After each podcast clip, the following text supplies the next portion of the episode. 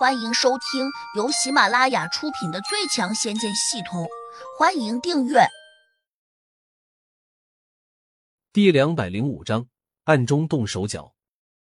胡杨鄙视的看了两人一眼，说：“刘铁这货马上就回来了。你说他回来，他就会回来吗？不知谁给你胡说八道的权利？”柳金哼哼道。他被胡杨狠狠的抽了两个大耳光，鲜血顺着嘴角又涌了出来。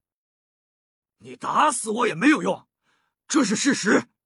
柳金恼怒道：“好吧，我数三下，你们这个柳家大狗就会回来，你们信不信？”胡杨不以为然道：“你又想玩什么花招？”柳金已经心虚了，紧张的问：“你看着吧。”胡杨抬起手掌，当真数了起来。场中众人个个都有些迷茫，不知道胡杨在做什么。甚至山神也在小声嘀咕：“这是什么法术？难道可以远程控制？”不过柳金和柳树更愿意相信，胡杨这是在故弄玄虚，吓他们的。龟园子捋着胡须，同样这样认为。他还略有些轻视的看了胡杨一眼。不过，张青山却一脸严肃。到现在，他已经完全被胡杨给征服了。既然胡杨说能够让刘铁回来，那他就相信刘铁一定会回来。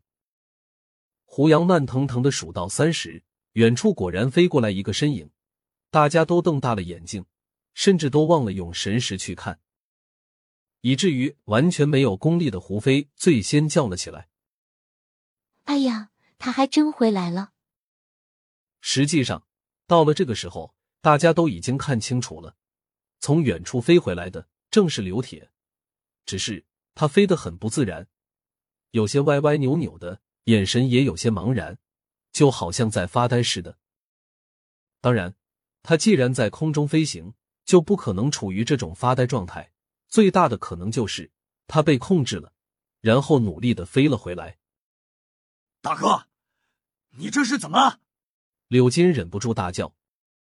刘铁并没有说话，在众人难以置信的目光中，摇摇晃晃落到了地上，距离胡杨大概还有十米远，然后又往前走了几步，这才停了下来。这时，谁也没有注意到，胡杨很隐蔽的挥了下手，做了一个奇怪的动作，但是大家的目光都落在了刘铁身上。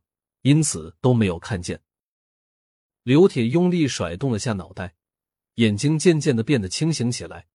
他第一眼看见了离他最近的柳金，顿时露出了惊异的神色，立刻冒了一句话出来：“二弟，你也逃出来了。”柳金苦笑着脸反问：“大哥，我不是在这里吗？往哪里逃？”刘铁怔了下，突然转头。这时，他看见了胡杨，还看见了山神以及归元子等人。他脸色大变，一下就失声叫了起来：“我怎么在这里？”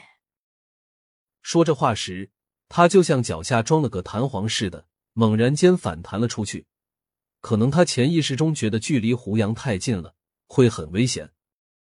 大家都看见他像个蚱蜢一样，动作十分滑稽，忍不住想笑。柳金和柳树的脸上顿时就流露出了比哭还难看的表情。胡杨还在戏谑的问柳金：“怎么样？我说你家这个柳大狗会回来，没有错吧？”柳金有些绝望，颤抖道：“你，你一定做了什么手脚？”胡杨嘿嘿一笑，说：“原来你一点也不笨，这也能猜到。”柳金重重的叹了口气。转头看向了刘铁，后者转动着眼珠，正准备再次逃跑。柳金忍不住说：“大哥，你别跑了，你已经跑了一次了，难道你没有发现你现在就像孙悟空吗？”